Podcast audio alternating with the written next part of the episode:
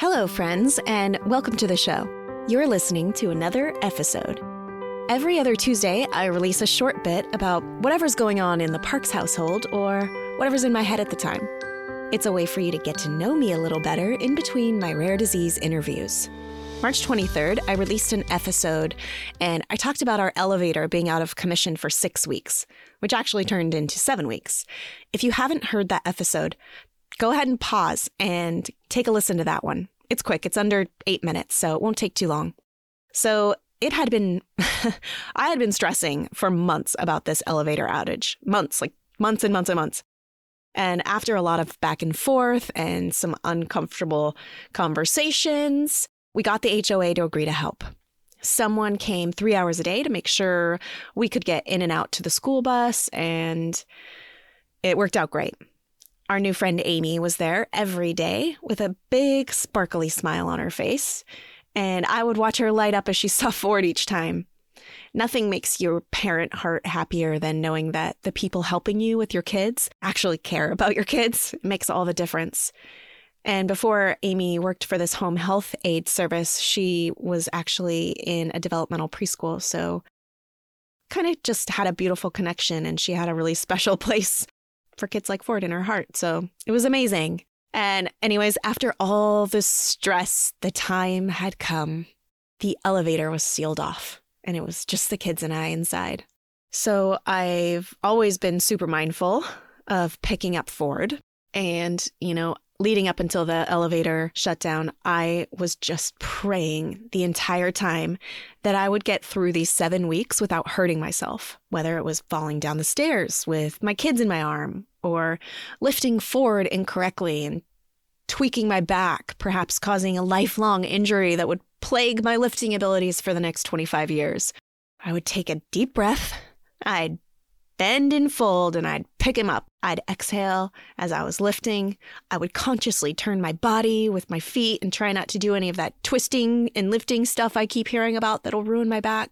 Ford is stiff. His tone is mixed. Uh, he has super low tone in his trunk, severe dystonia in his limbs. It's like picking up a frozen person. He doesn't open his legs wide enough, so I can't prop him on my hips, and they don't wrap around my front side, so I can't just scoop him up. So basically, you know, I pick him up with my one hand under his knees, my other around his his shoulders, and I just try to keep perfect form the whole time. And Amy's up behind me and she's carrying the clunky wheelchair and we're both just like harassing my 2-year-old to keep going down the stairs. And it's all just kind of funny, really. With all the stress and the anger of the injustice of accessibility issues, something really special happened on those stairs. Not every day. Some days, after I did everything correctly, Ford would be able to reach and he would grab onto this metal railing and, like a giant Pacific octopus, he would just pull both of us and jerk us to the wall. And I was worried that that was going to hurt us sometime. But man, the other days, mm, Ford would wrap both of his arms around me, and I would just be holding his skinny legs in my arms and carry him and he just held on so tight and he he just nuzzled his neck. He nuzzled his face in my neck. Every day, my legs felt more grounded and stronger. My back felt less strained. The constant coaxing of Ezzy to pick up her hippo and keep going up and down the stairs, I found more breath. I liked noticing all of those things. I felt myself getting stronger for Ford. But the thing that happened that I didn't expect at all was that hug. Him hugging me so tight. And I could tell that he loved it. He loved being there.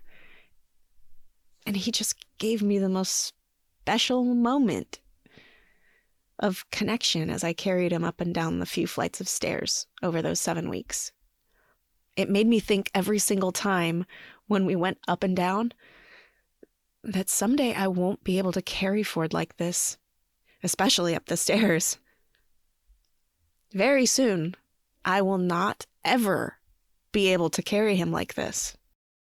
I feel so lucky to have had these moments on the stairs, and I looked forward to it every day. hoping it was the day where he nuzzled into my neck and didn't try to octopus grab the railing. He doesn't do that when I carry him at other times, so I think I'm going to have to take a couple trips when we have time and pick up that little angel and carry him up and down the stairs, especially while I can. So I had a conversation with Effie, 10 years from now, Effie, and she told me to hold on and to savor those damn stairs and appreciate what we have in that stairwell as long as we can.